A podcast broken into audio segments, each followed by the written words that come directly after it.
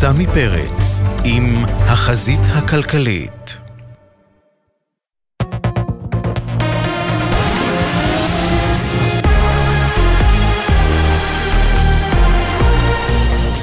גלי צה"ל השעה 6, באולפן עדן לוי עם מה שקורה עכשיו. חקירת שב"כ חושפת, כך מגיעים פעילי ג'יהאד אסלאמי מרצועת עזה לאימונים על אדמת איראן. מפקד מחלקה מארגון הטרור שנעצר בדצמבר סיפר בחקירתו בשב"כ על ההכשרות שעבר באיראן והדרך לשם. قلت اتصل في مسؤولي على الرزانة قال لي بدك تطلع على ايران تاخذ دورة قنص ومنه بتستفيد وبزيد براتبك لما تروح وطلعت على مصر عن طريق المعبر המפקד שלי התקשר אליי ואמר שאני צריך לצאת לאיראן לקורס צליפה. תהיה לי תועלת ממנו והמשכורת שלי תעלה כשאחזור. נסעתי מרצועת עזה למצרים, שם הייתי בערך שבועיים. משם נסעתי לסוריה למספר ימים, ואז ללבנון. אחרי שבועיים נסענו שוב מסוריה לאיראן. כך חשף בחקירתו. האימונים הועברו על ידי חיילים איראנים בקבוצות של 15 עד 20 אנשי ג'יהאד אסלאמי שהגיעו מעזה, לבנון וסוריה. ידיעה שמסר כתבנו הצבאי דורון קדוש. לוחמי חטיבת הקומנדו פשטו על משרדיהם של מפקדי חמאס בכירים בח'אן יונס, בין היתר על משרדו של מפקד הגדוד, שבו אותרו אמצעי לחימה רבים. במקביל, יחידת דובדבן של חטיבת הקומנדו תצא מהרצועה לביצוע משימות מבצעיות בגזרת יהודה ושומרון. בתוך כך, בדיקת צה"ל חשפה כי חמאס מבצע שיגורים מבית החולים נאסר בח'אן יונס. מוקדם יותר השבוע זוהה שיגור שבוצע לעבר כוחות צה"ל הפועלים באזור, וממערכות צה"ל עולה כי השיגור בוצע משטח בית החולים. ארגון הטרור חמאס פועל באופן שיטתי בבתי החולים ברצועה ובמרחבים הסמוכים, תוך שימוש באוכלוסייה אזרחית כמגן אנושי וניצול התשתיות. כך בדובר צה"ל. רב סמל במילואים ניצן שסלר, בן 21 מחדרה, לוחם בגדוד 7155, שנפל אתמול בקרב בדרום רצועת עזה, ובא היום למנוחות בבית העלמין הצבאי בעירו. יהי זכרו ברוך. נטע בזמן, בת זוגו, נפרדה ממנו ביומן הערב. הייתי מאוד אופטימית גם, אבל uh, לאלוהים יש תכנונים אחרים כנראה. מהשביעי לאוקטובר הוקפץ, והדבר היחיד שהיה לו בעיניים זה רק המלחמה ולעשות כמה שיותר. ובכללי הוא בן אדם מאוד uh, מצחיק, הוא מדהים, באמת. כי הוא בן אדם של פעם בדור, אין מה לומר. צבא ארצות הברית תקף היום פעם נוספת ספינות באזור שנמצא באזור שליטת החות'ים בתימן, זאת באמצעות טילים בליסטיים. כך מסרו גורמים אמריקניים לסוכנות הידיעות רויטרס. זאת לאחר גל נרחב של תקיפות אמריקניות נגד החות'ים בסוף השבוע שעבר. כתבת חדשות החוץ כרמל אייל מזכירה כי אמש משמרות המהפכה של איראן תקפו את הקונסוליה האמריקנית בעיר ארביל בכמה טילים ארוכי טווח, זאת בתגובה לפשעים נגד המשטר האיראני, כלשונם. מזג האוויר למחר ללא שינוי ניכר בטמפרטורות, ולחיילי צה"ל ברצועת עזה, מחברת מטאוטק נמסר כי מזג האוויר ברצועה יהיה מעונן חלקית עד מעונן, ייתכן טפטוף והטמפרטורות תהיינה קרובות לממוצע העונה. לחיילינו בגבול הצפון, מזג האוויר בגזרתכם יהיה דומה. אלה החדשות.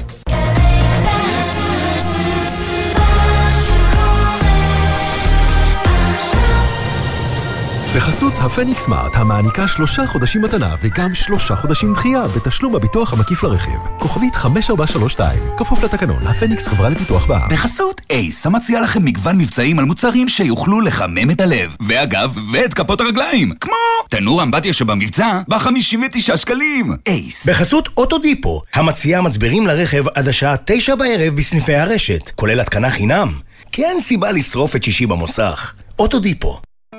ישראל במלחמה, עכשיו בגלי צה"ל, סמי פרץ עם החזית הכלכלית.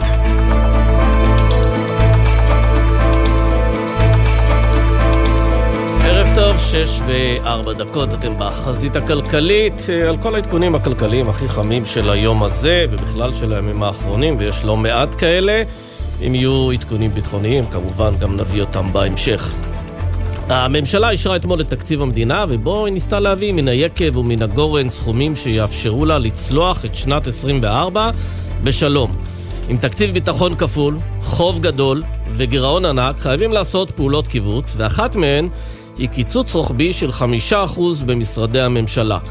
קיצוץ רוחבי נשמע כמו מושג שלא קשור לאף אחד, פשוט מבקשים מהשרים לקצץ 5% בתקציביהם והבעיה נפתרת. אבל מדובר בכסף גדול, שלושה וחצי מיליארד שקלים, ולכן יהיו לקיצוץ הרוחבי הזה הרבה נפגעים, ואנחנו נשמע עליהם בימים ובשבועות הקרובים. בדרך כלל מדובר באנשים החלשים ביותר. עמותות שעוסקות באוכלוסיות עם בעיות וכל מיני גופים שאין להם לוביסטים שיצעקו. קיצוץ רוחבי בדרך כלל גורם לשרים לקצץ היכן שאפשר ולא היכן שצריך. מי שיהיה חזק ויעשה שריר ויפעיל לחץ, לא יקוצץ. מי שאין לו כוח ואין לו שרירים, יחתך.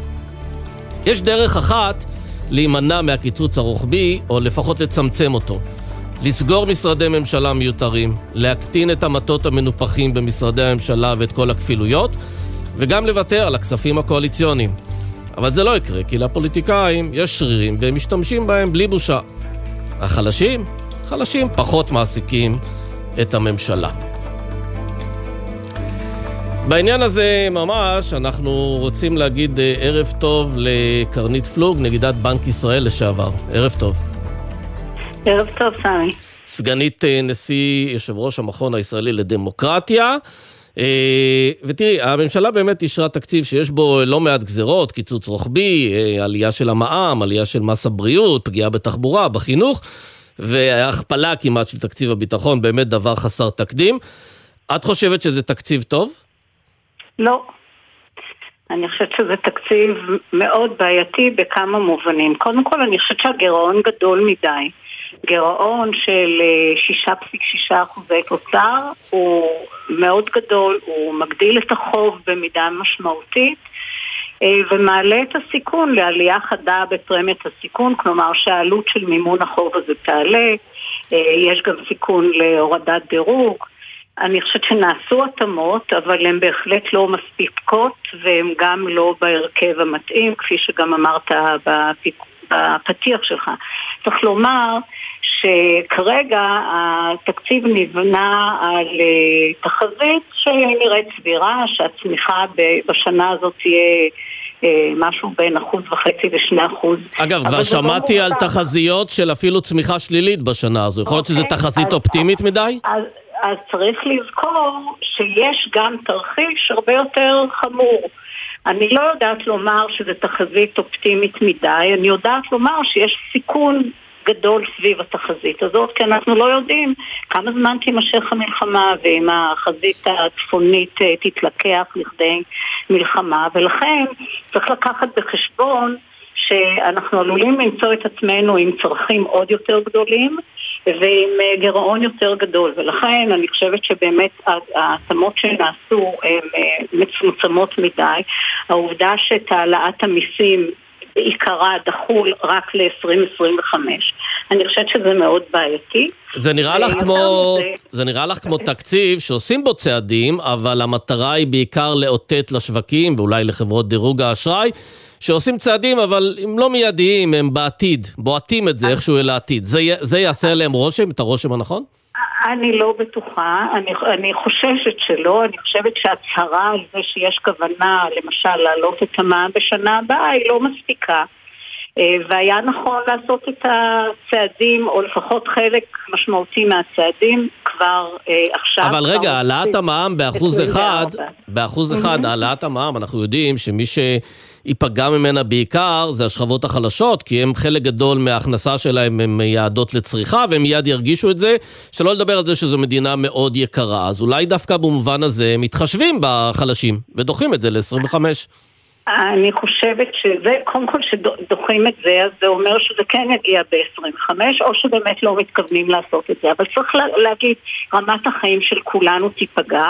אה, מה שצריך לציין, מה שגם אמרת בפתיח, זה שבמקום לעשות איזשהו שינוי אמיתי, עמוק בסדרי העדיפויות, ולתת משקל גם לדברים החיוניים, אבל גם למה שיעזור למשק להתאושש ולצמוח, עשו פלט מאוד נרחב.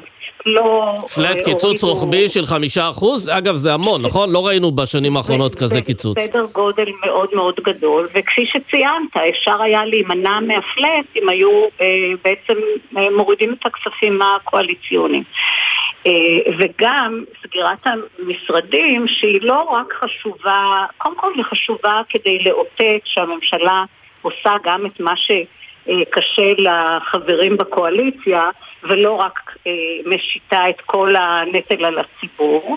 זה גם נכון לגבי הכספים הקואליציוניים, אבל המשרדים המיוצרים הם בעייתיים לא רק במובן שהם עולים כסף, אלא הם גם אחד מפריע לשני ובעצם הם מפריעים לתפקוד של הממשלה, וזה לא פחות חשוב. כן, אבל אני רוצה רגע לשאול אותך, אבל מבחינת אה, חברות דירוג האשראי, זה משנה להם אם הקיצוץ מגיע מקיצוץ רוחבי או מקיצוץ בכספים הקואליציוניים? הם מסתכלים מאיזה מקום חתכת? אני חושבת שהם מסתכלים קודם כל על הגירעון והחוב. אני חושבת שהם פחות מסתכלים על סדרי עדיפויות, אם כי יכול להיות שיש משקל מסוים לשאלה האם הממשלה מוכנה לעשות צעדים אה, כואבים. אה, ויכול להיות שיש גם אה, התייחסות לזה. אני חושבת שכשרואים קיצוץ שכולל קיצוץ גם במרכיבים שהם תומכי צמיחה, כמו תשתיות, כמו תמיכה במו"פ ודברים מהסוג הזה. בחינוך. זה משפיע, וחינוך, זה משפיע גם על פוטנציאל הצמיחה, ויכול להיות שזה ייראה בעין פחות טובה מאשר אם היו מורידים את הדברים הבאמת אה, מאוד סקטוריאליים, ושלא רק שלא תומכים ביעדים ארוכי הטווח, אלא אפילו פוגעים בהם. אם אנחנו חושבים למשל על העובדה שהם מגדילים את הסבסוד אה, למערכת החינוך שלא נותנת את הכלים הכי בסיסיים אה, להשתלבות בשוק העבודה. כן, צריך להגיד על השנה הזאת, שהיא כמובן מאוד אה, חריגה, ותקציב הביטחון יגדל ב-55 מיליארד שקלים. מצב ביטחוני באמת אה, אה, קשה, ברור שהתקציב הזה צריך לגדול, אבל אה, את לא חוששת שהטראומה של ה-7 באוקטובר תנוצל או להגדלה מוגזמת בתקציב הביטחון, או להגדלה לא יעילה של התקציב, שפשוט הטראומה הזו תנוצל, והיא לא, לא באמת תשפר את מה שצריך, אלא תלך למקומות לא נכונים. אז קודם כל צריך להפריד בין ההוצאות חד פעמיות בגין המלחמה, גם ההוצאות על חימוש ועל מילואים וכל ההוצאות האזרחיות הנלוות, וזה ברור שזה צריך לצאת וזה סכומים מאוד גדולים. מה שאני חושבת יותר מטריד זה באמת מה יהיה הגידול הפרמננטי בתקציב הביטחון והסכומים שאנחנו שומעים שמדברים על 60 מיליארד שקל לשנה שזה פחות או יותר הכפלה של תקציב הביטחון, הם נראים לי סכומים מאוד מאוד אה, גבוהים. קודם כל לא נעשתה עבודה אה, שבאמת אה, מסבירה למה זה המספר. ברור שצריך להגדיל את תקציב הביטחון, ברור שצריך להגדיל את הסד"כ ואת החימושים, אבל השאלה בכמה, מה הממדים של הדבר הזה, אני חושבת שצריך לעשות עבודה מאוד מאוד יסודית כדי להגיע למספרים המתאימים. אבל כדי לעשות את העבודה היסודית הזו, אני חושב שהממשלה צריכה גם להגיד, אה, אוקיי, אז איך תיראה עזה ביום שאחרי, ומה היא מתכוונת לעשות נכון. מול חיזבאללה, ואיך בכלל תפיסת הביטחון החדשה בעקבות מה שקרה לנו ב-7 באוקטובר. אה, כלומר, יש פה הרבה מאוד דיונים שצריך לעשות לפני שיודעים להגיד מהו המספר הנכון ש, אה, שישרת את כל הצרכים האלה. כל זה לא נעשה. אגב, אני לפני 15 שנה הייתי בוועדת ברודט, שבאה אחרי ועדת אה, אה, מרידור, שקבעה קודם את תפיסת הביטחון ואחר כך את תפיסת ה... מה צריך להיות תקציב הביטחון מתוך ראייה כוללת. שאגב, אני זוכר טוב שאותה ועדה המליצה להגדיל את תקציב הביטחון ב-100 מיליארד שקלים על פני עשור, שזה היה סכום מאוד uh, משמעותי, בוודאי בהשוואה לתקציב של אז. Uh, אבל ראינו גם שביקשו מהצבא, תמורת הגדלת התקציב, גם להתייעל, ופה דווקא הוא קצת פישל. אכן כך, ואני חושבת שהדרישה באמת במספרים הפנומנליים האלה, אחרי השביעי לאוקטובר, נותן כאילו איזושהי, אה, איזשהו מסר שהבעיה בשביעי באוקטובר הייתה תקציב. אני חושבת שזה קשה לטעון. אף אחד לא טוען את זה, אני חושב. מתביישים לטעון את הדבר הזה, כי הוא פשוט לא נכון. אוקיי, ובכל מקרה אני חושבת שכדי להגיע למסקנה צריך לעשות עבודה גם על תפיסת הביטחון, גם על איך ייראה הצבא, וגם צריך לומר, אם התקציב אכן יגדל בממדים האלה, אז הפגיעה שתיווצר באיכות החיים של האזרחים, במחוללי הצמיחה, בתחרותיות של המשק, באמת תפגע בחוסן של המשק, ביכולת שלו לצמוח, ואפילו תקשה בעתיד לממן בעצם את הוצאות הביטחון האסטרונומיות האלה. כן. אז אני חושבת שבאמת צריך לעשות פה עבודה מאוד יסודית לפני שנוקבים במספרים אה, מהסוג הזה. כן, בצד החיובי, את רואה משהו אה, טוב בתקציב הזה? למשל, העלאת מס הבריאות כדי לטפל בנושא בריאות הנפש שהוזנח הרבה מאוד שנים? אני חושבת שזה ברור שצריך להעלות את התקציב לבריאות הנפש, ואני חושבת שזה בסדר גמור גם להעלות את, ה, אה, את מס הבריאות. אני לא יודעת למה דחו את זה לשנה הבאה.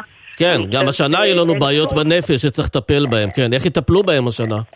ולכן לא ברור לי למה הצעד הזה למשל נדחה לשנה הבאה. אה, אני חושבת שבכלל, אני חושבת שהנטייה לדחות אה, צעדים יותר קשים לשנה הבאה אה, משדרת משהו של בעצם משאירה את אי הוודאות לגבי הכוונה האמיתית לעשות את הצעדים האלה ולשאת במחיר הפוליטי של צעדים שהם לא פופולריים. את חושבת אנחנו... שזה קשור לזה שאולי בממשלה מעריכים שאנחנו נלך לבחירות במהלך שנת 24, ולכן אה, עדיף כבר שזה יהיה במשמרת של ממשלה אחרת, אותן העלאות מיסים?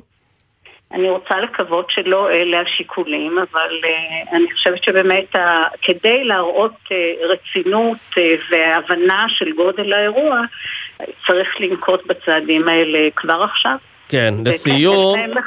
כן, לסיום ראינו גם שחלק מההצעות פה זה למסות מס מיוחד על הבנקים, להעלות את המס שגובים מהם בעקבות רווחיות מאוד uh, גבוהה שלהם, והעובדה שהם נהנים מזה שהריבית uh, עלתה.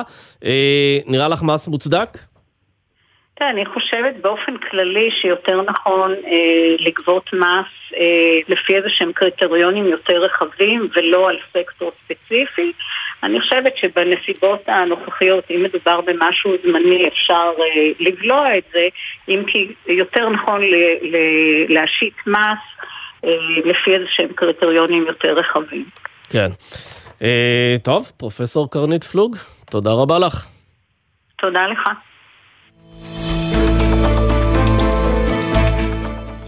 איתנו עינב אה, קרנר, כתבתנו לענייני נדל"ן, כלכלה, תיירות, כל מה שצריך. שלום עינב. שלום, שלום, שלום, סמי. על מה בא לך לדבר? על התיירות או על הנדל"ן? אני, מה שאתה בוחר, אני נותנת לך לבחור. יאללה, אז מה מצב התיירות? כן, כן. אני חושבת שבוא נתחיל עם התיירות. אז תראה, היום היה אה, דיון אה, חירום של... אה, של לשכת התיירות הנכנסת עם בכירים בענף התיירות, סמי, המלחמה משפיעה באופן ישיר על ענף התיירות, אה, גם הפנים ארצי אה, וגם על תיירים שנכנסים ארצה שבעצם לא נכנסים. בין הדברים שהועלו שם אה, מספר דברים, בתקופה שבין אוקטובר למרס, מרס 2024, היו צפויים לנחות בישראל כשני מיליון וחמש מאות אלף תיירים. שכמובן הם לא יגיעו אה, בגלל אה, המצב הביטחוני. הם מעריכים שכל הנזק הכלכלי הזה נאמד בחמישה מיליארד שקלים למדינה בעקבות ההכנסות אה, שלא תיכנסנה. והדבר הכי חשוב, אה, סמי, 40 אלף משפחות אה, בישראל אה, מתפרנסות מאותו ענף תיירות נכנסת, ולכן אה, נקלעו למצב כלכלי קשה. כן, העניין הוא שקשה מאוד לעודד עכשיו את הענף הזה, כי כל הזמן שיש מלחמה, אין, אין טעם אפילו לשפוך תקציבים על זה. נכון, אז צריך לומר שקודם כל יש, צריך לחלק את זה לשניים. אין, ב, ב, כל המהות של הכנס הזה היא לדבר על היום של אחרי המלחמה, לראות איך מאוששים את הענף הזה, וכנראה שהיום של אחרי, של אחרי המלחמה הוא לא כל כך קרוב כמו שאנחנו חווים את השטח. כן. עכשיו, מבחינת אותם עובדים שיוצאים לחל"ת, אז במשרד התיירות, נאמר שגם במסגרת התקציב עכשיו שאושר אתמול, תוקצבו 35 מיליון שקלים לטובת הנושא הזה. אבל מעבר לזה, אנחנו מדברים פה על פגיעה מאוד מאוד אה, גדולה בענף, אה, ולכן צריך באמת לחשוב גם מבחינת הפיצוי היותר כן. רחב של אותם עסקים שנפגעו. כרגע לא ברור מאין הכסף הזה יגיע. כן, אני רוצה לעבור פתרונות. ברשותך ממש בקצרה גם לנושא בבקשה. של אה, מחירי הדירות. אתמול פרסמה הלשכה המרכזית לסטטיסטיקה את מדד מחירי הדירות, ירידה של אחוז ושמונה עשיריות במחירי הדירות, וגם במחירי הדירות החדשות ראינו ירידה. מאוד חדה, כן, אגב, עכשיו שאתה אומר 1.8 זה על הירידה בקצב השנתי של הדירות, כן, נכון. יד שנייה בחדשות, החדשות ירידה הרבה יותר חדה של כמעט 4 אחוזים, אם נדייק 3 אחוזים בתשע עשיריות, אבל בוא תשים לב, אה, אה, סמי, למחוזות שנמצאו עם הירידות הגבוהות ביותר, תל אביב עם 4 אחוזים וחצי, אה, מרכז 2 אחוזים ושלוש עשיריות, והדרום עם הירידה הכי נמוכה של חצי אחוז.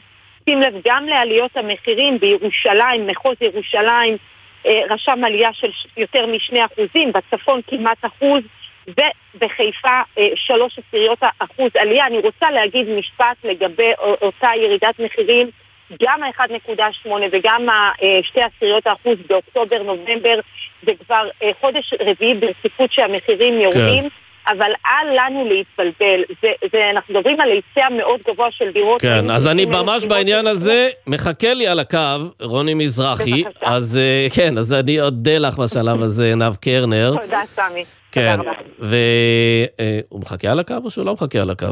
רוני מזרחי? אני על הקו. ערב טוב, רוני מזרחי. ערב טוב. יושב ראש אה, קבוצת אה, מזרחי ובניו. אה, תראה, כל הזמן יש דיבורים על כך שצריך להכניס עובדים פלסטינים מיהודה ושומרון, כי חלק גדול מאתרי הבנייה מושבתים. ואז מגיע הפיגוע אתמול ברעננה, ואיכשהו נראה שהוא גומר את הדיון הזה לטווח הקצר, והוא משאיר כרגע רק את העניין של עובדים זרים כפתרון. אה, פתרון. אה, זה פתרון בכלל שאפשר לבצע אותו בצורה מהירה? על פניו עובדים זרים זה באמת הפתרון, לא נשכח שבתקופתו של אריק שרון, כשהיה שר הבינוי והשיכון, היו פה כ-90 אלף עובדים זרים ובנינו 90 אלף יחידות דיור. יחד עם זאת, ואכן אתה נוגע בנקודה מאוד חשובה, שעד שיביאו את אותם 20 או 30 או 40 אלף או 50 אלף ייקח בין שלושה לשישה חודשים ואנחנו בבעיה. ולכן, לתקופת הביניים, מה שאני הצעתי שאותם 80 אלף עובדים זרים ישחררו מתוכם כ-50 אחוז, זה מי שמעל גיל 40 ונשוי... לא עובדים זרים, עובדים פלסטינים אתה מדבר. עובדים פלסטינאים, סליחה, בוודאי יעבירו אותם את בדיקות השב"כ פעם חוזרת לאותם 80 אלף בעלי תעודות, ושיעשו ביקורת חוזרת ויכניסו רק 40 אלף. אותם אנחנו צריכים מיידית כדי להניע את הענף, ואכן, להתארגן במשך שלושה עד שישה חודשים להבאה של בין 50 ל-80 אלף עובדים זרים, דברים שכבר היו במדינת ישראל, וכבר הוכיחו את עצמם. אתה רואה את זה אבל, אה, אתה רואה את זה אגב אה, קורה, אגב פה אני חייב להגיד שהעמדה שלכם היא, היא די חופפת לעמדה של אה, שב"כ, של הרמטכ"ל, שחושבים שצריך להכניס לפה עובדים פלסטינים, משום שהמתיחות ביהודה ושומרון הולכת וגוברת, ויש חשש שהיא כמובן תגביר את, את, את הטרור. אתה רואה את זה קורה בהינתן ההרכב הממשלתי הזה, הקבינט המדיני-ביטחוני הזה? אני, אני רואה את זה במצב של אין ברירה, אל תשכח שפיגועים היו ויהיו תמיד, היה אינתיפאדה ראשונה ושנייה ופיגועים בצפון ובדרום וגם במרכז, חווינו הכל. אתה אומר שזה מגדיל את הסיכוי ואכן נכון, ולכן אני אומר שאותם 80 אלף, לדלל מתוכם 50 אחוז ולהכניס רק 40 אלף שעברו ביקורת חוזרת והם בעלי משפחות עם ילדים שיש להם מחויבות להביא פרנסה הביתה ואותם כן הייתי מכניס. וזה יספיק כדי לחדש את העבודה ברוב אתרי הבנייה? בוודאי יותר טוב מאשר היום, כאשר 80% מהאתרים מג'עג'עים ואנחנו רואים 50% אתרים סגורים ועוד 30% בקושי עובדים. אל תשכח שאותם 80 אלף פלסטינאים עזרו ל-220 אלף ישראלים לעבוד בענף הבנייה בעבודות הגמר. כן. משמע אין לנו ברירה אחרת אלא במקביל להבאת העובדים זרים להתחיל לדלל את העובדים הפלסטינאים ולהכניס את אותם כן, אבל אתה יודע, בדרך כלל במצבים רגילים, יכול להיות שזה היה מלחיץ אותנו שאין עובדים ושיש ירידה בהתחלות הבנייה, אבל מצד שני אנחנו רואים שמלאי הדירות הלא מכורות הגיע אה, ממש השבוע לשיא של יותר מ-64 אלף דירות, אז אולי אין סיבה ללחץ, יש מספיק לדירות, כל מה שאתם צריכים זה רק להוריד את המחירים ואנחנו נקנה. ממש לא. תראה, להוריד מחירים אין סיכוי בגלל עלות הריבית היקרה המטורפת שעיקרה את העלויות. עכשיו, שכר העבודה בסדר, אבל ככה עובד שוק. למה להעלות מחירים אפשר ולהוריד מחירים אי אפשר? ככה עובד שוק. אני אסביר לך, אני אסביר. אנחנו חיים מדוחות ליווי שבו בקושי מראים 15% רווחיות על העלות. שכר העבודה עלה בין 60 ל-300% מאז פרוץ המלחמה. עובד סיני שקיבל 1,000 מקבל 1,600, ועובד אה, אה, גרוזיני, טורקי, אוקראיני, מולדבי, שהרוויח פה 450, היום מבקשים בין 900 ל-1400, משמע עלייה ממוצעת של מעל 100%, ולכן זה ישפיע עליית מחירים במרץ-אפריל, אנחנו נפגוש ב-24 עליית מחירים של לפחות 12%, ולו בגלל שכר העבודה. זה לא שמרוויחים מיליון שקל על דירה, על דירה מרוויחים משהו תראה, כמו אתה... 200,000 שקל. לא, אבל רוני, אתה טובה. מדבר על עליית מחירים של 12% בשנת 24. בינתיים, אנחנו מוצפים במודעות של קבלנים שמציעים כל מיני הסדרי לא- מימון אתה ובלי לא- הצמדה, ואני אתן לכם מטבח, אה, כן, שזה בעצם אתה- מבטא ירידת מחירים בפועל, שאולי אפילו גבוהה יותר ממה שראינו ב- תראה, אתם- בלמ"ס. אתם נתלים, אתם נתלים בירידה של 2%, 2% בדירה של 2.5 זה סך הכל 50 אלף ש"ח. אני חושב שיש אנשים שזה חשוב להם ויש כאלו חשוב להם פחות. אין פה ירידה מהותית כמו בארצות הברית, 10, 20, 30, 40 נכון, נכון, זה לא התרסקות, 2% ברור. לא באים, להתעלות על אותם 2%, הם לא משמעותיים. מה שהיום חשוב זה להחזיר את השוק לפעילות. אל תשכח שהשנה התחלנו רק 40 אלף במקום 80 אלף. אז זה שנתלים במלאי של 50 אלף הרי זו בדיחה. מתוך 170 אלף, 120 אלף דירות מכורות והמלאי הוא כ-50 אלף. 50 אלף זה לא הרבה, זה מלאי בקושי לשנה אחת. ועד שאתה אה, מייצר דירה זה תהליך של 7-8 שנים. ולכן לא צריך להיתלות על מלאי של שנה אחת בקושי, שאו-טו-טו נגמר, כי אל תשכח שאנחנו התחלנו את השנה עם 40 אלף במקום 80 אלף. כן. משמע, לא צריך להתעלות על אותו מלאי של 50 אלף. רוני, לסיום, אני צריך... זניח. אני צריך שתעזור לי לפתור תעלומה. איך זה שבכל הערים מחירי הדירות יורדים ורק בירושלים הם עלו? מה קורה בירושלים? בירושלים מה, זה המרחק שלהם כי מהרקטות? שאין שם... אה, אנשים לא רצים לממ"דים שם? לא, בירושלים פשוט יש ביקוש גדול וילודה גדולה ובנו מעט. השנה רק הגדילו את המלאי על ידי הוועדה המחוזית, וכל הכבוד ליושבת ראש שרית שהגדילה את מלאי הדירות בוועדה המחוזית, אבל עד שזה יהפוך לדירות זה ייקח 8-10 שנים. ובצפון היה ביקוש אדיר לדירות עם כל המצב הביטחוני, כי הדירות היו זולות, ולכן בצפון, בחיפה ובירושלים הם עלו. בדרום, זה שירדו בחצי אחוז, בוא, הרי לא נתעלה על חצי אחוז, זו בדיחה. ובתל אביב ירדו בארבעה וחצי, בסדר, דירות של 60 עד 100 אלף שקל למטר ירדו בחמשת אלפים שקל או בשלושת אלפים שקל למטר, זה זניח במחירי כן, דירות של אחרי שנה שבה הם. זינקו ב-20 אחוז, כן, ה-5,000 כן, שקל. אבל האלה. אלו לא הדירות, אלו לא על הדירות של המדף של עם ישראל. על המדף של עם ישראל זה סובב תל אביב, הדירות של אותם מיליון וחצי עד שתיים וחצי, אותם דירות בינוניות לאותה אוכלוסייה שזקוקה להם. ולכן הביקוש שאנחנו רואים אותו בצפון ובירושלים, ולכן בדרום אתה רואה שהירידה היא רק חצי אחוז עם כל המצב הביטחוני הקשה. מה זה אומר? כן. שעדיין יש שם ביקוש קשיח לאותן דירות עם ממ"דים, דירות חדשות, הן נותנות הגנה לאנשים, ולכן ירידה של חצי אחוז בתקופה שבה כוללת אותה שנה שלושה חודשים וחצי של מלחמה, בוא, לא נתלים בחצי אחוז כן. בתקופה כזאת. בהחלט. ענף הנדל"ן נמדד בתהליכים של חמש, עשר שנים, במינימום של שנה.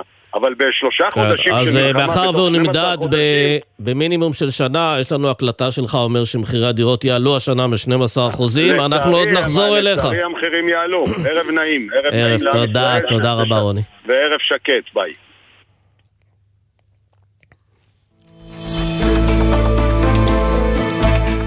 טוב, אז התקציב אה, שעבר אומנם בממשלה לא עובר בשקט בכנסת, ויש הרבה התנגדויות לתקציב, אפילו מתוך הליכוד. איתנו ישראל פישר, כתבנו הכלכלי. זה התנגדות אמיתית, או שזה קצת ככה לעשות גלים?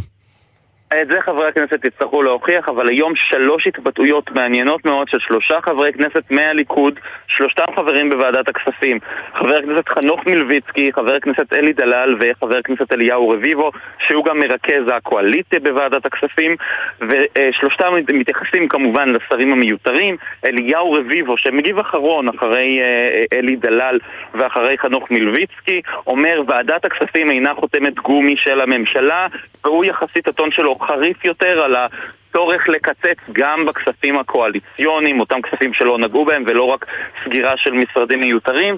ורק צריך להגיד, סמי, שהממשלה הייתה צריכה להגיש את התקציב לכנסת עד יום ראשון הקרוב.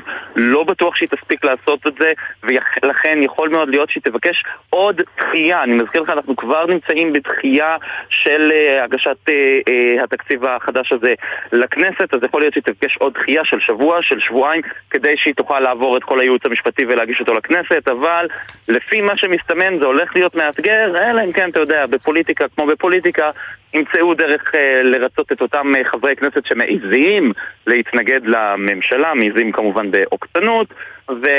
או שאנחנו נצטרך לעקוב אחרי זה ולוודא שהתקציב אכן ראוי. כן. יפה, ישראל פישר, תודה רבה בינתיים. תודה, סמי. ואני רוצה לדבר עכשיו עם גנט דסה, ערב טוב. ערב טוב, סמי. מנכ"לית עמותת עולים ביחד, שעוסקת נכון. בהשכלה, תעסוקה, בקהילת אה, יוצאי אתיופיה. אה, אנחנו יודעים שמתוכנן איזשהו קיצוץ אה, משמעותי בכל מיני פרויקטים, בכל מיני קהילות, בין השאר גם בדברים שקשורים בתקציבים של החברה האתיופית. לך כבר יש אינדיקציה אם העמותה שלכם הולכת להיות מקוצצת? אני חוששת, אני חוששת, אין לי אינדיקציה. אבל מאחר ומדובר בקיצוץ אה, רוחבי ללא הבחנה, מדובר ב-15 אחוזים שיוצאים בסביבות 20-25 מיליון שקלים אה, בתחומים, אה, בתחומים המגוונים בעצם שפונים לקהילה, בתעסוקה, השכלה היא חלק מהתחום. אנחנו, אני, יש, יש לי חשש שזה... יפגע גם בנו, אבל אני חושבת ש... כמה אתם מקבלים היום מהממשלה בשנה? אה, קיבלנו עד כה בסביבות החצי מיליון אה, לפעילות של אה, תעסוקה, שזה לא מספיק, יש לנו ציפייה ובקשה ליותר מזה ככה בדיונים שערכנו בשנה האחרונה, מקווה שאנחנו נגיע לשם. אני פה בשם, לא רק בשם העמותה ובשם התחום שאנחנו מובילים, צריך, צריך לזכור בעצם שהחלטת ממשלה שהתקבלה לפני כשבע שנים נגעה לכל תחומי החיים של, של הקהילה אחרי שהממשלה ערכה, ערכה ככה תהליך ארוך של, אה, עם שיתוף ציבור והבנה שישנה פה איזושהי בעיה ממסדית ממושכת ש, אה, שצריך לתקן אותה ושם כך הוקמה בעצם כל תהליך אל אה, הדרך החדשה. שזה ו, קרה. קצת אחרי ההפגנות האגרסיביות שהיו אז של הקהילה האתיופית? בעשור האחרון היו, כן, בעשור האחרון אה, אה, היו אה, אה, הרבה מאוד דברים, בין השאר השיטור יתר או אלימות יתר שפגע בקרב הצעירים שהוציאה את הקהילה ככה לרחובות. אה, וההודעה של, של ההכרה של, של הממשלה בעצם שישנה כאן בעיה ממסדית שצריך לטפל בה. בין השאר בהקצאת אה, אה, משאבים ובתוכניות עבודה ככה פרוסות לאורך השנים.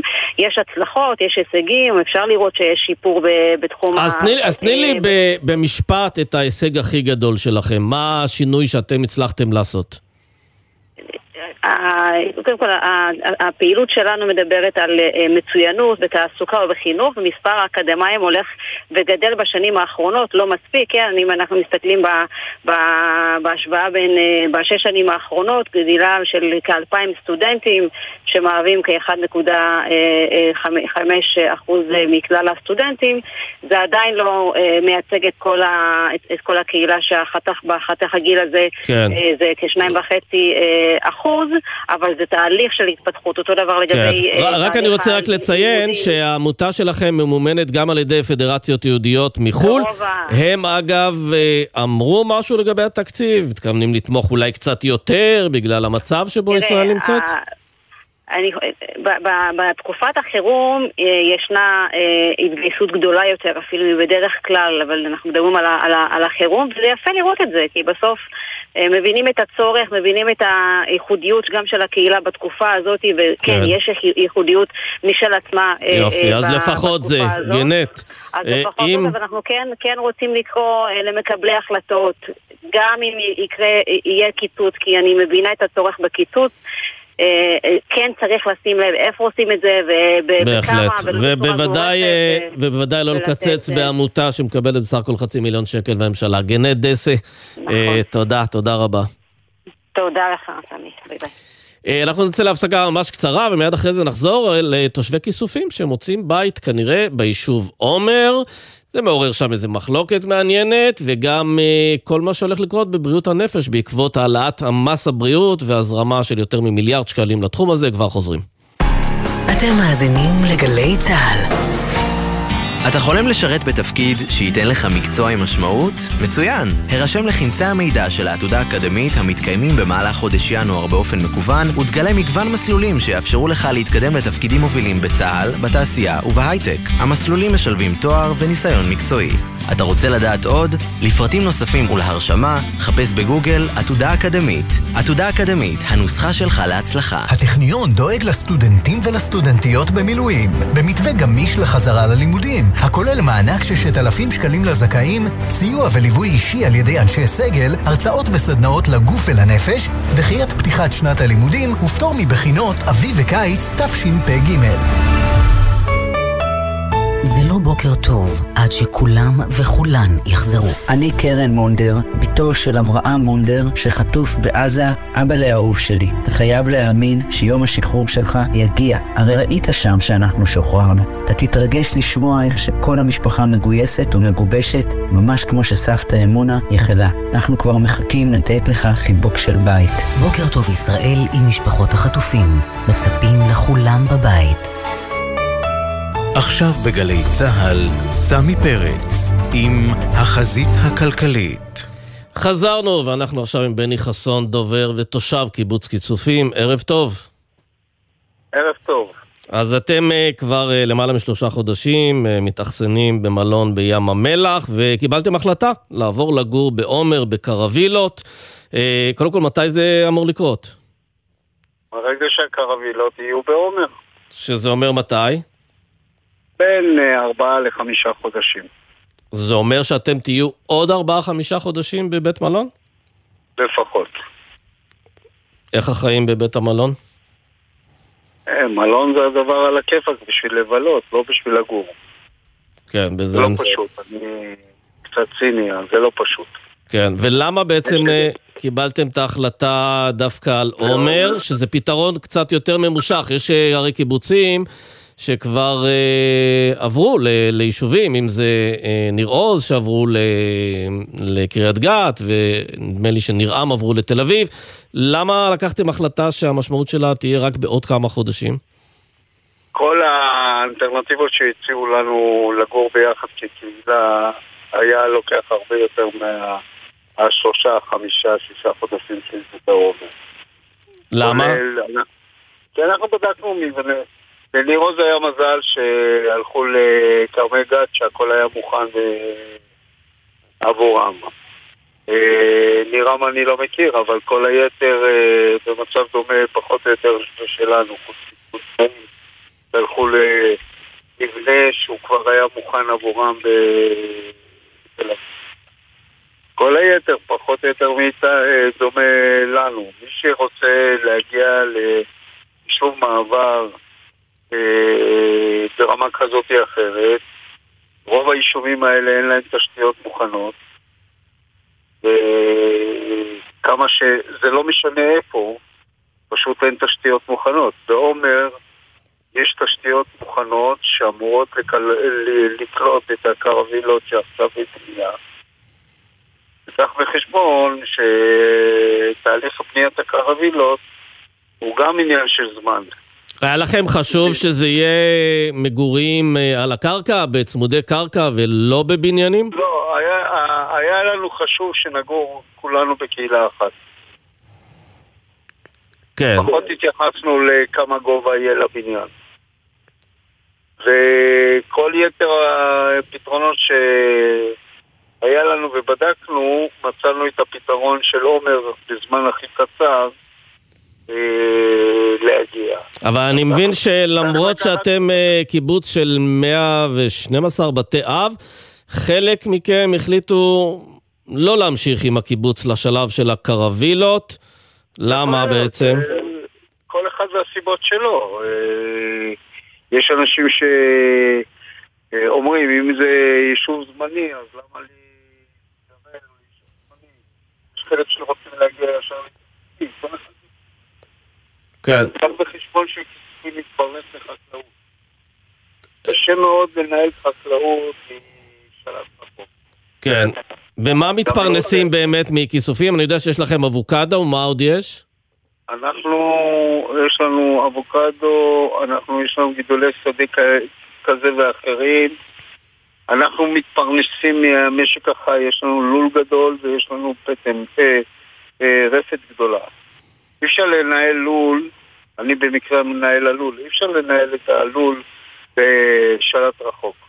כן. או אי אפשר לגדל פרות בשלט רחוק. צריך להיות לידם, לחבוב אותם, וכל מה שקשור בזה. כן. גם לא ניתן לחרוש uh, מתל אביב את הזה. אז חיפשנו יישוב קרוב מאוד לכיסופים יחסית. חיפשנו אה, מקום שיהיה כמה שיותר מהר לעבור. אנחנו מקווים שעד פסח נהיה שם. כן. אנחנו רק מקווים, אתה יודע. אגב, מה המצב אה, בכיסופים מבחינת בתים, תשתיות? אה, כמה נהרס שם? אה, נהרסו לא מעט, ולכיסופים נוכל לחזור באופן פיזי משהו בעוד שנה וחצי, שנתיים. כן, אתה יכול לספר לנו רק על, ה... על היום הזה, על השבעה באוקטובר? אתה היית, שבעה באוקטובר, אתה היית ב...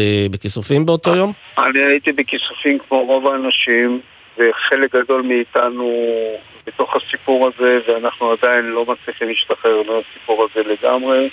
צריך לקחת בחשבון, כמה חברים אה, איבדתם באותו יום? אנחנו איבדנו עשרה חברים ותושבים שהיו בתהליך קליטה. את הרפתן שלנו שבא אחרי שלושה ימים להאכיל את הפרות, אה, נתקלו, למרות שהיה לו אישור והכל מה, הכל היה מסודר, נתקלו בחוליית מחבלים בתוך היישוב ושישה תאילנדים. שישה תאילנדים שנהרגו, ויש לנו עדיין חטוף אחד. חטוף בן 85, אנחנו מאוד דואגים לו. מאוד מאוד דואגים לו. שלמה מנצור, זה השם, נכון? נכון, נכון, נכון, נכון. אה, מאוד דואגים לו. זו הייתה חוויה לא פשוטה, לא קלה. אה, קשה מאוד לצאת מהחוויה. צריך להבין שברוב הבתים שלנו מחבלים הסתובבו לנו בתוך הבית. כן. מי וגם... שהגיע למלון, אז הוא הגיע חי. כן. כל ו- היתר לא הגיעו למלון, לצערי. כן, וגם נהרגו כמה חיילים בקרב על כיסופים, פגשתי השבוע, כן. מ"פ של חלק מהחיילים האלה, אה, שאיבד מ"פ. שישה מחייליו, כן. אה, אה, ואנחנו כואבים את כולם. בהחלט. אוקיי, בני חסון, שיעבור כמה שיותר מהר החודשים האלה ושתחזיקו מעמד. תודה רבה. שיהיה לנו ערב טוב. תודה, תודה. רק נעדכן בעניין הזה שקהילת נתיב העשרה תעבור לגן יבנה. המתווה של המעבר שלהם סוכם עם אה, מנהלת אה, תקומה. אה, אנחנו אה, עוברים לנושא של אה, בריאות הנפש. אה, איתנו אה, דוקטור גלעד אה, בודנהיימר, ערב טוב. ערב טוב שיהיה. ראש אה, שירותי בריאות הנפש במשרד הבריאות, אז אחרי באמת כמה שנים של מצוקה מאוד מאוד קשה, אה, אושר, אושרה העלאת מס הבריאות ב-0.15 אה, אחוז. אה, זו תוספת של משהו כמו מיליארד וארבע מאות מיליון שקל למערך בריאות הנפש.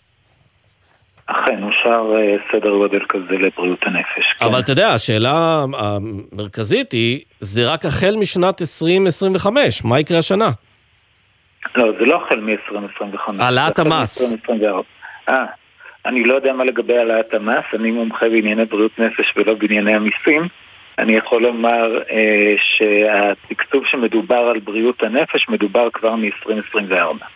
כן, אה, אוקיי. מה זה אומר מבחינת אה, השירותים שאתם אה, תציעו, בעלי המקצוע שעכשיו אתם זקוקים להם, יהיה ביקוש גדול מאוד והרבה מאוד תעסוקה לעובדים סוציאליים, לפסיכולוגים, שאתם פשוט תתחילו לגייס? נכון, האתגר הגדול עוד לפנינו, אנחנו צריכים באמת אה, לגייס כוח אדם משמעותי מה... שנמצא אה, באחוזים מאוד גבוהים לצערנו היום בשירות הפרטי, ואנחנו נצטרך לגייס אותו לשירות הציבורי, ובשביל זה באמת יש כמה צעדים נדרשים של שינוי מודלי השתכרות, אה, כדי שנוכל לקלוט אותם לתוך אה, המערך הציבורי, אבל המערך הציבורי בהחלט צריך אה, להכפיל את עצמו מבחינת ההיקפים של אנשי המקצוע, ואנחנו צריכים את כולם. אבל זה אומר שתתפתח איזושהי תחרות, כמובן, בין המגזר הציבורי למגזר הפרטי. נדמה לי שגם באגף השיקום של משרד הביטחון, הם כבר העלו את התעריפים לפסיכולוגים בצורה משמעותית, כי מה לעשות, יש הרבה מאוד נפגעי, אה, נפגעי נפש, נפגעי טראומה. אה, זה, זה בעצם יכול לעשות איזה מין תחרות כזו בענף, אבל לא בהכרח להביא לכם עוד כוח אדם, כי הרבה פעמים המגזר הפרטי יודע לשלם יותר. זו, זו אכן בעיה, אני לא חושב שהמערך הציבורי יכול להתחרות uh, במגזר הפרטי, אני חושב שלמערך הציבורי יש יתרונות רבים uh, ובסך הכל אנשים רוצים לעבוד במערכת הציבורית כי יש uh, uh, מטפלים רב מקצועיים, כי יש ישיבות, כי יש הדרכות, יש הכשרות שקיימות במערכת הציבורית, ובסוף גם אנשים אוהבים לתת טיפול שהוא חלק ממערך ציבורי ולא רק למי שיכול לשלם. אבל לכן אנחנו חוששים מתחרות כזאת שעלולה להיות וחווינו אותה בעקבות הקורונה עוד טרם המלחמה ובשביל זה אנחנו באמת חושבים שנכון לראות איך בצורה מרוסנת ומאוזנת המערכת הציבורית מתאימה מחירים אבל בצורה אה, מתואמת כמה שאפשר ומרוסנת כמה שאפשר כדי שלא ניכנס לסחרור כזה. אגב, יש לי איזה טיפ בעניין הזה שפתאום עובר לי בראש. יכול להיות שאתם צריכים לגייס את האנשים האלה, את אנשי המקצוע האלה, כמובן באמצעות שכר אטרקטיבי, אבל גם באמצעות אולי מיתוג של כל הטיפול הזה בנפגעי נפש, בטח אחרי שנה כזו וטראומה כזו, כמשימה לאומית. אז אנחנו בהחלט ממתגים את זה כך. אני חושב שבאמת מרכזי החוסן עם הצמיחה המאוד גדולה שלהם אה, בחודשים האחרונים, באמת סביב המיתוג הזה, גם של המומחיות לטיפול בטראומה וגם באמת סביב תחושת המשימה הלאומית וההתגייסות הלאומית, אכן אה, אה, מראים עד כמה הדבר הזה יכול להיות נכון וחיובי. יש לכם אגב אה, כבר איזה שהן מערכות, תחזיות, מי האוכלוסיות שהכי אה, נחוץ להם כרגע השירות הזה? אנחנו יודעים שבטראומה בדרך כלל כעוצמת הטראומה ככה אה, עלול להיות יותר צורך ולכן ברור שאנחנו צריכים להתמקד ביתר שאת אה, באזור עוטף עזה אה, שהיום חלקם נמצאים מפוזרים עדיין בכל מיני מקומות כפי שהדובר הקודם אה, נכון. תיאר. ואז באמת אה, מרכזי החוסן צמודים לקהילות אה, ונותנים את המענים ומאוד מאוד הרחבנו אותם אה, וזה גם יבוא לידי ביטוי בתקציב שאושר. ואנחנו צריכים שמרכזי החוסן ידעו, ימשיכו לעשות את הדבר הזה כי זאת אוכלוסייה שבוודאי צריכה. נגיד מעבר לזה שיש באמת אוכלוסיות רבות פגיעות ובתוך המצב של המלחמה המתמשכת שאנחנו נמצאים בה, לכל מקום שאנחנו, לכל מקום שמפנים מבט אנחנו רואים עוד אוכלוסייה שצריכה עזרה, ממשפחות אה, אה, של מילואימניקים שנמצא, שנמצאו תקופה ארוכה בלחץ, דרך משפחות של, שלפעמים אנחנו לא תמיד רואים אותם, אנחנו רגילים לחשוב על משפחה גרעינית, ויכול להיות שיש משפחות שחוו ביחד עם בני משפחתם כל מיני טראומות בתקופה הזאת, ובאמת אנחנו צריכים לראות איך המענים שאנחנו נותנים הם לא רק ייעודיים לאוכלוסיות מסוימות שגם את זה צריך, אבל הם באמת מענים שמסתכלים על כלל האוכלוסייה ומסוגלים לתת מענים מרמת הקהילה, לאו דווקא מרמת כן. המרפאה לבריאות נפש. צריך רק להגיד שההסדר הוא כולל גם אה, בעצם לראשונה השתתפות עצמית של 35 שקלים אה, למפגש עם אה, פסיכולוג. זה לא בחינם. נכון, אני אגיד שלפי אמ, הפרסומים שעלו, האוצר רצה באמת שההשתתפות תהיה אפילו יותר גבוהה, אנחנו התעקשנו להוריד אותה ככל האפשר והתעקשנו באמת... זה אה, השתתפות אה, עצמית מסיבה תקציבית או מסיבה של, אני לא יודע איך לקרוא לזה, לא רוצה לקרוא לזה דמי רצינות, אבל לא יודע, איזה מחויבות כלשהי של המטופל? כש, כשעשינו את הרפורמה בבריאות הנפש ב-2015 באמת היה שיח עם המטפלים של עד כמה המצב שבו נותנים שירות שהוא לגמרי חינמי, האם הוא יוצר רזילות וחוסר מחויבות לטיפול ולפעמים במתן של איזוש, איזשהו כסף סמלי זה מייצר מחויבות אה, לטיפול. אה, אז אני לא חושב שנעשה כאן רצון דווקא לגייס עוד כסף, אני אגיד גם מעבר לזה שהורדנו בעצם את, ה, אה, את, ה, את ההשתתפות שהייתה קיימת בתוך הסל של הטיפולים העצמאיים אצל, הפסיכ, אצל הפסיכותרפיסטים במרפאות, שעלות הייתה 150 שקל והורדנו את זה ל-100 שקלים, אז בעצם עשינו פה, מצד אחד ביקשנו תשלום סמלי על טיפול, אה, שדאגנו שהוא יהיה נמוך ודאגנו שיהיה פטור כן. לילדים ולאנשים עם הבטחת הכנסה ולאנשים עם נכות, ומעבר לזה גם הורדנו את המסלול שהיה כאילו מסלול יותר לעשירים, אז הורדנו קצת את המחיר שם, כדי לאפשר לאנשים אה, לקבל את השירות גם בקליניקות הפרטיות. יפה, טוב, דוקטור גלעד אה, בודנהמר, נאחל לכם שהכסף הזה יעשה את העבודה ובאמת אה, תטפלו לנו בנפש. תודה. הלוואי המשימה עוד לפנינו, ונאחל לכולנו שנדע ימים טובים. בהחלט. תודה רבה, ערב תודה. טוב. תודה. דדי פרלמוטר, יזם חברתי-כלכלי, ערב טוב. ערב טוב. סגן נשיא אינטל העולמית לשעבר, ויושב ראש הוועדה להגדלת ההון האנושי בהייטק. אה, מצד אחד חדשות טובות להייטק, כי מגדילים את התקצוב, את התמריצים לענף, מצד שני פוגעים בתקציב משרד החינוך, ואני שואל בשורה התחתונה, זה טוב או לא טוב לתעשיית הדגל של ישראל? החלק הראשון, הרישה של דבריך טוב, הסיפה של דבריך רע מאוד. אני חושב שאנחנו פה אה, פותרים בעיות לטווח הקצר והבינוני, שזה מצוין, אבל אה, לא משקים את העץ ואת השורשים כדי שהעסק ימשיך ויצמח.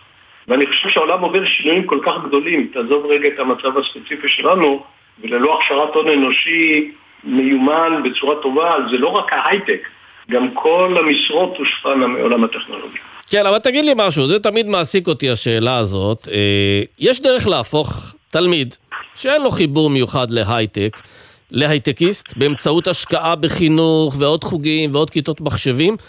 אה, הרי כל אמא רוצה אה, שהבן שלה ילך להייטק, אבל אתה יודע, ילדים רוצים לעשות כל מיני דברים אחרים. איך אתה עושה הסתה כזו של כל כך הרבה אנשים לתחום הזה? אז קודם כל אני חושב שהתשובה היא כן, לא כולם, אבל תלוי גם באיזה גיל מתחילים. ואני חושב שאחד החוסרים זה יצירת עניין בתחום המדעי-טכנולוגי אה, אצל ילדים. עכשיו, זה לא רק להיות מפתח, בעולם העתידי השימוש בכלים טכנולוגיים הופך להיות יותר ויותר דרמטי. אז הנכדה שלי הראתה לי כל מיני אה, יצירות אמנות שהיא עושה באמצעות טכנולוגים. זה טכנולוגיה? אני חושב שכן. שימוש בכלים טכנולוגיים. לכן המיומנויות האלה חייבות להיות אה, מובנות לכולם, וחלק מהן, והולך וגדל, אפשר להעביר לתחום שהוא עיסוק בטכנולוגיה ממש.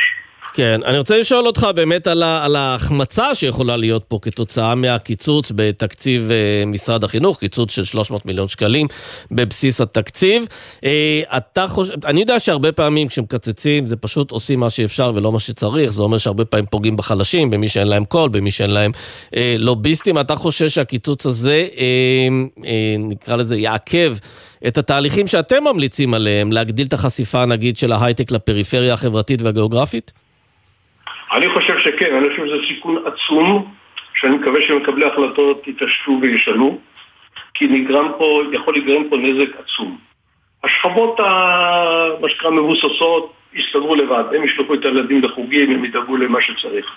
השכבות שתיפגענה בצורה משמעותית זה פריפריה שחלקה גם נדרשת שיקום בגלל המלחמה, לא רק אה, במצב עוד שהיה קודם, חברה ערבית, חרדים, הם צריכים הכשרה שונה לחלוטין, הרבה יותר טובה, וזה לא רק הכסף, זה גם איך מערכת החינוך נערכת ומשתנה להכין את הילדים לעולם שדיברנו עליו לפני דקה, שהוא עולם אחר לחלוטין ממה שמערכת החינוך מכינה אותו היום. תגיד לי, אבל דדי, אתה מקושר מאוד במגזר העסקי, הגעת מאינטל, יש לך קשרים באמת עם הרבה מאוד חברות. אתה חושב שבמצב כזה, שבו הממשלה עושה קיצוצים, יש מקום שדווקא חברות עסקיות, ודאי בענף ההייטק, שהן חברות חזקות, רובן חברות מאוד מאוד חזקות, ייקחו על עצמן את העניין הזה, או לפחות חלק ממנו? התשובה היא כן, היא, היא בוודאי אה, כן, אבל היא לא יכולה לעשות בחלל ריק. זה לא שהממשלה תצא החוצה ואז ההייטק ייקח את התפקיד וילמד את הילדים. זה חייב להיות שיתוף פעולה, חלק מההמלצות גם שהיו וגם כל הדברים שאני עובד עליו היום הם תוכניות שמשלבות חברות הייטק אה, בכל מיני תחומים ובכל מיני נושאים, אבל זה לא יכול להיות רק ההייטק. ללא השקעה מהותית בבניית כיתות, בהכשרת מורים ומנהלים לעולם החדש, ללא השקעה בתלמידים, חברות הייטק יכולות לבוא לעזור, לשים כתף. אבל זה העניין, כשאתם, אה, כשמוסיפים מיליארד ומאתיים מיליון שקלים לעולמות ההייטק, השאלה אם זה לא הולכים מראש על מי שכבר הצליח לפלס את דרכו, ולא הולכים על אה, היכן שאולי יש פוטנציאל שיכול ללכת לאיבוד. יש פה שני אלמנטים. האלמנט, אה, אנחנו, אנחנו עוקבים אחרי... הולך להיות לנו עשור אבוד כלכלית. אני מקווה שפחות. ההשקעה הזאת בהייטק היא קריטית, בגלל שאם הקטר לא יזוז, לא יהיה את הכסף לממן את כל הדברים האחרים. לכן זה לא או זה או זה. יש המון דברים אחרים שהייתי ממליץ לקצץ, לא היו שואלים אותי. כן, טוב, אז... אני חושב אה, שהנעת הקטר, להשאיר את הקטר, וזה לא רק כסף, זה כל ההכוונה לכיוון של בינה מלאכותית, העולם הטכנולוגיה משתנה דרמטית, והעולם שלנו יכול להיות לא רלוונטי לולא ההשקעות האלה. רגע, אז אמרת, אבל- אז אמרת שיש מקומות שהיו יכולים לקצץ, אם היו שואלים אותך, אז תן לנו ממש בשתי שורות. אחד. אני חושב שבמערכות חינוך, אני חושב שחלק גדול, אנחנו יודעים שיש השקעות ב- בכל מיני נושאים שאני חושב שלא רוצה להגיד שהם לא חשובים, אבל הם פחות חשובים בעידן הזה של כל ההשקעות בנושא של ישיבות, בנושא של אה, כל מיני דברים כאלה שהם לא תורמים ישירות לצמיחה ולהכנת מדינת ישראל לעולם החדש הזה. כן. עובדים על מורשת במקום לעבוד על עתיד. אין לי שום דבר נגד מורשת, אבל אנחנו עכשיו בתקופה דרמטית קשה, יש לנו משבר עצום, יש לנו שנתיים של קורונה שהילדים שלנו איבדו, יש לנו שנה של מלחמה שהילדים שלנו מאבדים, אנחנו נלך אחורה לעולם, מאיפה תבוא הצמיחה כן. שתממן את הכסף והתפוקה? את דדי, תממן את זמננו, זמננו ממש ממש הסתיים, אז אה, נודה לך בשלב הזה. אה, תודה. תודה לך. וממש לסיום, מסגרת פינתנו, מרימים לעסקים, עסקים הקטנים, אנחנו עם אה, אבו ג'מאל, ערב טוב. ערב טוב, אהלן, ערב טוב. ממנהלי אור בטבע, קייטרינג דרוזי מבית ג'אן שבגליל. אה, אתם אה, בעצם מצד אחד לא מפונים בבית ג'אן, מצד שני הצפון די נטוש בתקופה הזו, אין תיירות.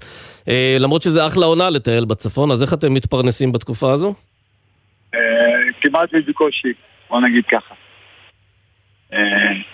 אה, עבדנו, אה, זה עסק שהתחיל אה, לפני מע- מעט זמן, לא הרבה זמן, לפני שנתיים וקצת. ועסק שרק התחיל והתחיל לעבוד, ואז התחיל היום ההוא, ההוא ש... שגמר על כל המדינה, לא רק על אור בטבע ולא רק על המשפחה שלנו. רק על העסק, העסק זה בעצם קייטרינג עם מה? עם מטעמים דרוזים? כן, מכל מיני תבשילים מהמטבח הביתי, שאשתי מכינה ביחד עם הילדה שלי. אה, מכינים הכל בבית, עלי גפן, עלי כרוב, כל מיני תבשילים מיוחדים אה, מהמטבח שלנו. כן, כבר עשית אבל- תיאבון, אבל אני מבין שמנסים לארגן כל מיני פעילויות, השתתפתם באיזשהו אירוע תמיכה לבעלי עסקים שנפגעו. ספר על כן. האירוע הזה. כן, אנחנו אחרי חודשיים בערך אה, מאותו יום שקמנו והלכנו לא מעט פעמים בישלנו והלכנו לכל מיני בסיסים אה, צבאיים והגשנו אוכל באהבה לכל החיילים שהיו שם. אה, זה היה בכל הלב, ורק אה, לתת משהו קטן לאחר. יפה, אתה יודע מה, מאחר וזמננו הסתיים, ניתן רק את מספר הטלפון שלכם, אתם מגיעים לצפון, למרכז, איפה שזה לא יהיה. 054-871-1733, אבו ג'מאל, ערב טוב, תודה לך. תודה, תודה.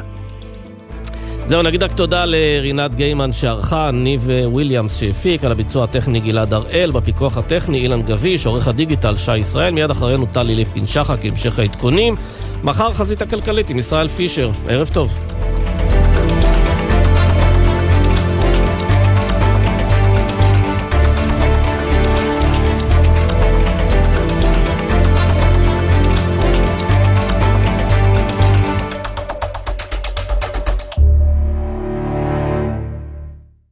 בחסות הפניקס סמארט, המעניקה שלושה חודשים מתנה וגם שלושה חודשים דחייה בתשלום הביטוח המקיף לרכב. כוכבית 5432, כפוף לתקנון, הפניקס חברה לפיתוח בע"מ. בחסות רשת ביתילי, המציעה לכם לפתוח את השנה במבצע ללא מע"מ על כל הריהוט לבית. כי את השנה הזאת מתחילים ברגל ימין של ספה חדשה, ביתילי. בחסות אוטודיפו, המציעה מצברים לרכב עד השעה תשע בערב בסניפי הרשת, כולל התקנה חינם. כי כדי להחליף מצבר, לא צריך להחליף לשעות עבודה יותר נוחות. אוטודיפו. אתם מאזינים לגלי צה"ל. הורים לתלמידות ותלמידים מחוננים ומצטיינים בכיתות ז' עד ט'? ילדיכם חולמים לחקור ולגלות את העתיד? עכשיו יש להם הזדמנות להשתלב בעולם המרתק של האקדמיה. ללמוד ולחקור עם מיטב החוקרים והמדענים בתוכניות למחוננים ומצטיינים של משרד החינוך ומרכז מדעני העתיד של קרן מימונידיס. ההרשמה מסתיימת ב-21 בינואר. חפשו ברשת, מרכז מדעני העתיד.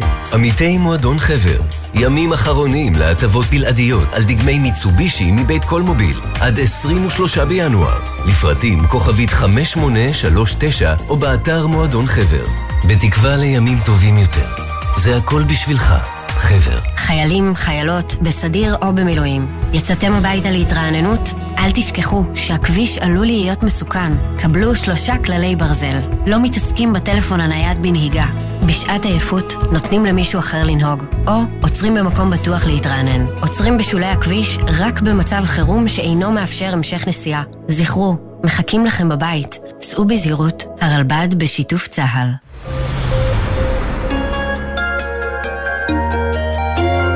משרד התקשורת, רשות החירום הלאומית רח"ל וגלי צה"ל מאפשרים קליטת רדיו בחירום במקלטים ברחבי הארץ ולכוחותינו בחבל עזה.